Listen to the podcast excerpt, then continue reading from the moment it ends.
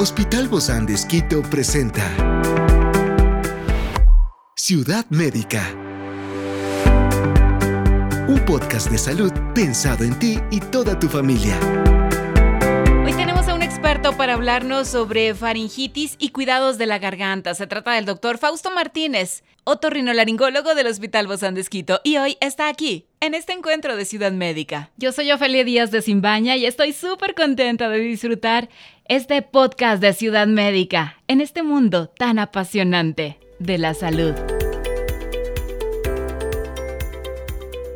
Generalmente la faringitis es una afección común que afecta a la garganta y la faringe causado por dolor, irritación y dificultad para tragar, pero qué mejor que tener a un experto para hablarnos de este tema, como es el doctor Fausto Martínez, otorrinolaringólogo del Hospital Bozán de Esquito, para hablarnos sobre faringitis y cuidados de la garganta. Gracias, Doc, por acompañarnos. Bienvenido. Muy amable, Ofelia. Gracias por la invitación. Bueno, como siempre, Doc, es un placer poderlo tener en nuestros estudios y hablar de este tema sobre la faringitis y cuidados de la garganta, porque empecemos desde el inicio, ¿no? ¿Qué es la faringitis y cuáles son sus principales síntomas, Doc? Bueno, una faringitis se refiere a la inflamación del área en donde corresponde lo que son las amígdalas, las paredes alrededor. Esto se puede presentar por varios factores. Pueden ser factores eh, infecciosos. Eh, dentro de los factores infecciosos tenemos problemas virales que son los más frecuentes y los problemas bacterianos también. Ah, los dos se dan, Doc. Sí, puede presentarse problemas eh, de, de diferente tipo en las infecciones viral o bacteriano y también pueden existir factores irritativos como factores ambientales, alérgicos o incluso factores em, relacionados con problemas como el reflujo que indirectamente pueden afectar también. Vamos parte por parte, ¿no, Doc? Porque cuando hablamos esto de los, de, de los problemas ambientales que están obviamente en el aire, ¿cómo es esto del virus o de las bacterias que están en el aire? O sea, ¿pudo haber pasado por ahí una persona que estaba enferma, deja el virus ahí, yo paso por ahí y me contagio? ¿O cómo es la, la situación, Doc? En relación al tiempo que, que pasamos de COVID, o sea, hemos tenido un poco de más conocimiento de la transmisión de los problemas respiratorios, entonces eh, sí, una persona puede eh, diseminar, digamos, este tipo de, de, virus o bacterias en el ambiente por medio de, de la tos, de los estornudos. Eh, entonces eso va a generar en el, la transmisión en general. las medidas que mantenemos hasta ahora, sabemos son las adecuadas, el uso de mascarilla, el, el uso del lavado de manos. Pues, Todavía debemos usar la mascarilla, Doc. Van a haber temporadas del año probablemente que sí necesitamos y obviamente o el asistir a ciertos sitios, en casas de salud, en hospitales, es un hecho que debemos ingresar. O cuando asistimos al hospital, de hecho, ¿verdad? Tenemos alguna clínica, siempre usar la mascarilla. Sí, es la mejor recomendación porque en general, o sea, vamos porque tenemos alguna molestia. claro. Por ejemplo, Doc, en el bus, en los centros comerciales, en los cines, en los teatros, en estos lugares donde son lugares cerrados, ¿deberíamos también usarla, Doc? Mm, bueno, o sea, el lugar cerrado, la concentración de gente van a ser siempre factores de riesgo. O sea, en adelante, ahora ya... De ahora en adelante, claro. O sea, tenemos más conciencia, digamos, porque tal vez no teníamos algo que nos haya llamado tanto la atención o que afectó tanto nuestra calidad de vida como el haber pasado por el COVID pero eh, sabemos que esos son factores de riesgo que pueden em, producir una contaminación de un problema respiratorio. Entonces, quedaría nuestra consideración. Así es, quedaría nuestra consideración, pero tenemos ese, ese cuidado, o sea, mientras más aglomerados estemos, ambiente más cerrado, va a haber más riesgo. Experiencias excepcionales son el motor que nos anima a trabajar por la salud integral de nuestros pacientes expresamos el amor de Dios para dar prioridad a la vida por sobre todas las cosas. Seguimos con nuestro compromiso, la seguridad del paciente. Hospital Bozán de Esquito, a la gloria de Dios y al servicio del Ecuador. Para identificar claramente esto de, la, de la, faringitis y, y también y los cuidados de la garganta, Doc, ¿Cuáles son los principales síntomas de la faringitis? Tenemos el, dolor o la odinofagia que se llama, el dolor de garganta, em, la dificultad de deglutir o de tragar nuestra propia saliva que duele, ¿no? o los alimentos, así es. digamos que esos son los principales de una faringitis muy localizada. Ahora también puede acompañarse o hay problemas, los virales sobre todo, una rinofaringitis, entonces también pueden haber síntomas en nariz como congestión nasal, más secreción nasal o va a haber tos también. ¿Pero eso no es una gripe? Sí, o sea, tenemos ya, como eh, mencionaba, o sea, se afecta también, o sea, una parte cercana que sería la parte de la vía respiratoria superior, la parte nasal se afecta y también comparte síntomas al nivel de la, de la faringe. Eh, la faringe en especial, si es que el problema es solo de garganta, digamos, no van a haber síntomas en nariz, no va a haber eh, congestión nasal, no va a haber tos tampoco. Y el otro síntoma acompañante siempre va a ser fiebre fiebre y el dolor de garganta en ausencia de, otras, de otro tipo de síntomas. Eh, entonces estamos hablando ahí sí específicamente de una faringitis. Y en este tiempo creo que muchos, tanto niños como adultos, ¿no? Están estamos viviendo en estos tiempos con, con esta tos, no sé si es el cambio de clima y ya nos estamos acercando también a época escolar de nuevo. Sí, en la época de vacaciones, la parte del clima, tal vez otro factor también. Ir y venir de vacaciones, cambios de clima ahí. Sí, el cambio de clima, la natación.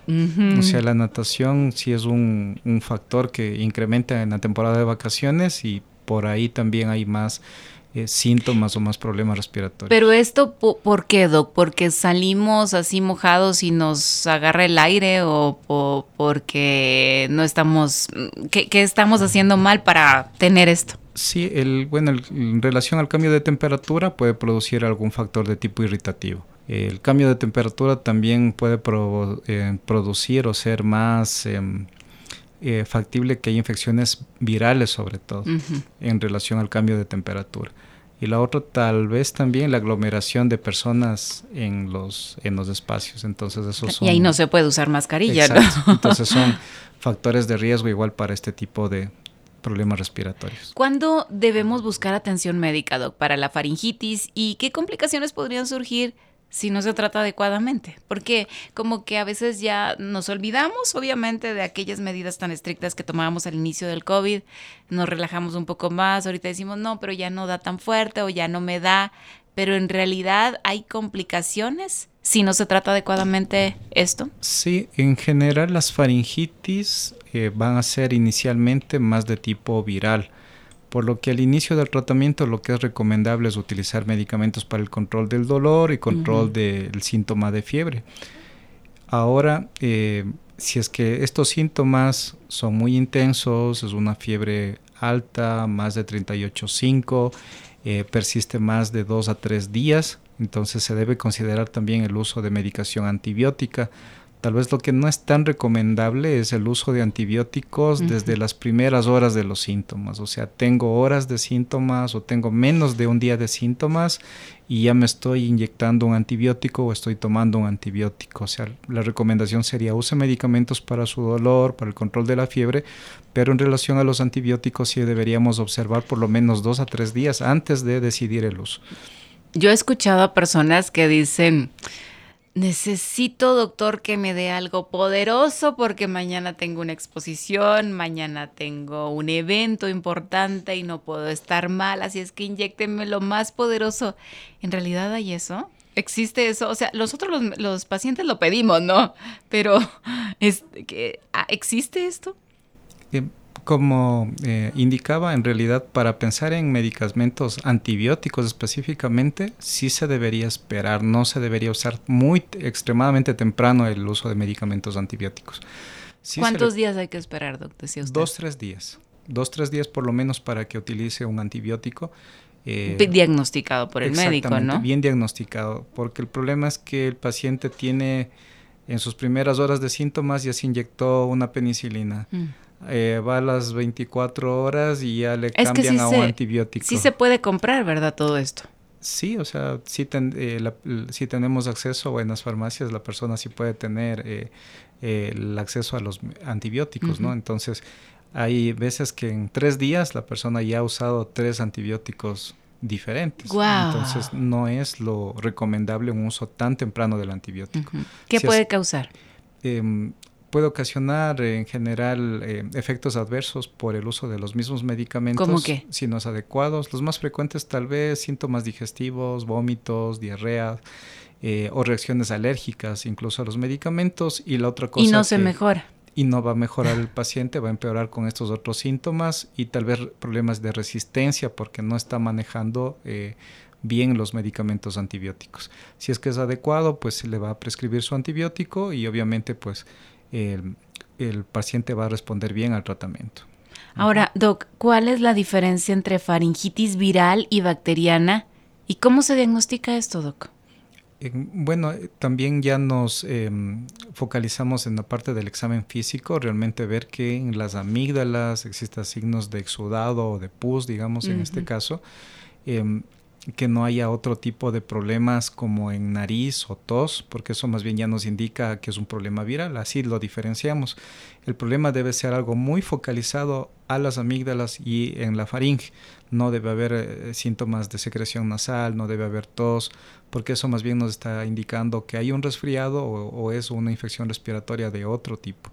Entonces, si el, que el problema es solo focalizado en la faringe, una fiebre muy alta, entonces nosotros examinamos y confirmamos que podemos tener una sospecha más alta de un problema bacteriano y que requiere ahí uso de antibióticos. Solo cuando es bacteriano se requiere antibiótico, ¿no? Y eso hay que saberlo bien, bien conscientemente.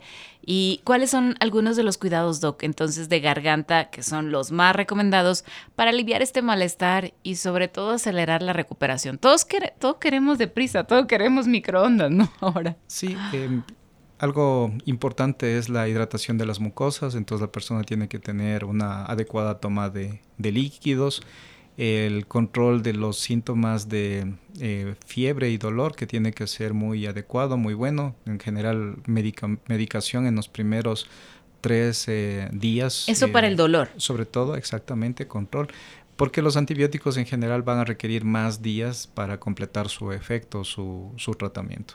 Y si es que la persona realmente tiene alguna actividad con la voz, tal vez específicamente, requeriría incluso considerar hasta reposo, porque no es tan recomendable que tenga un esfuerzo vocal adicional.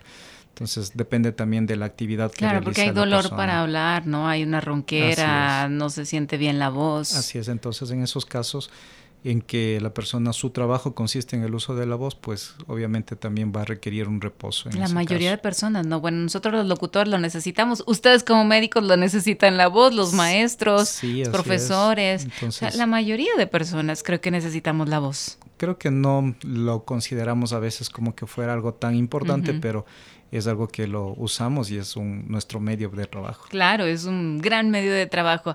¿Qué medidas preventivas podemos tomar para evitar la propagación de la faringitis, especialmente en estos entornos compartidos y ahora que ya estamos regresando a clases? Sí, las, em, las eh, precauciones de estándar que mantenemos en general nos ayudan para los problemas tanto virales como bacterianos. Ciudad Médica. Que ya tiene síntomas, entonces él debe ser el primero en estar con mascarilla para evitar la contaminación a otras personas. Y también para que eh, no lo lleguen a contaminar, porque estamos un sistema débil, ¿no? Así es, continuamos igual con lo que es el lavado de manos, que es bien importante. O sea, puede ser que no tengamos alcohol a la mano, pero tal vez sí podemos tener acceso a, agua y jabón. exactamente, agua y jabón parte de nuestra vida. Ojalá que lo podamos tomar en cuenta, que continuemos con todas estas medidas. Muchísimas gracias, querido Doc. Fausto Martínez, otorrinolaringólogo del Hospital Bozán de Esquito. Nos vemos muy pronto, Doc. Muy amable, muchas gracias. Un abrazo para todos. Esta es una producción del Hospital Bozán de Esquito con el apoyo de HCJB. Encuentra este podcast de salud en las redes sociales como Spotify, SoundCloud y todas las plataformas digitales. Gracias por acompañarnos en este capítulo de Ciudad Médica, un espacio para tu salud. Hasta la próxima.